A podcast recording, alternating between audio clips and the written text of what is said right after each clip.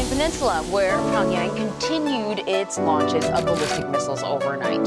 South Korea says that they were fired from a western coastal town just north of the country's capital city and then fell into the sea outside of Japan's exclusive economic zone. There are no reports of damages or aircraft to aircraft rather or any vessels in the area.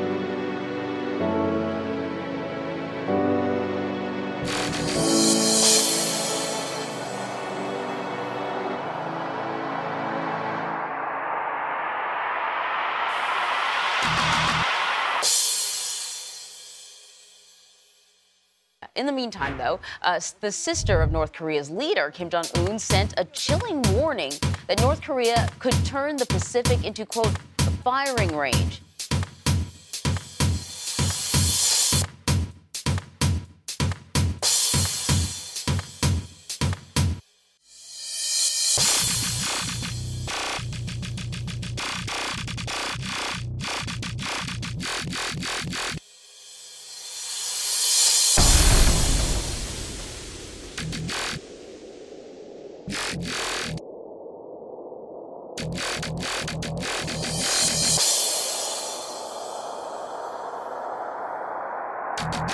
I came in and took a very hard position, very hard position.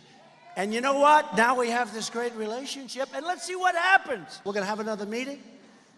Chairman Kim would like to have another meeting. We'll have a meeting. I was really being tough, and so was he.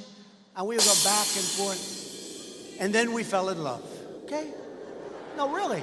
He wrote me beautiful letters, and they're great letters. We fell in love.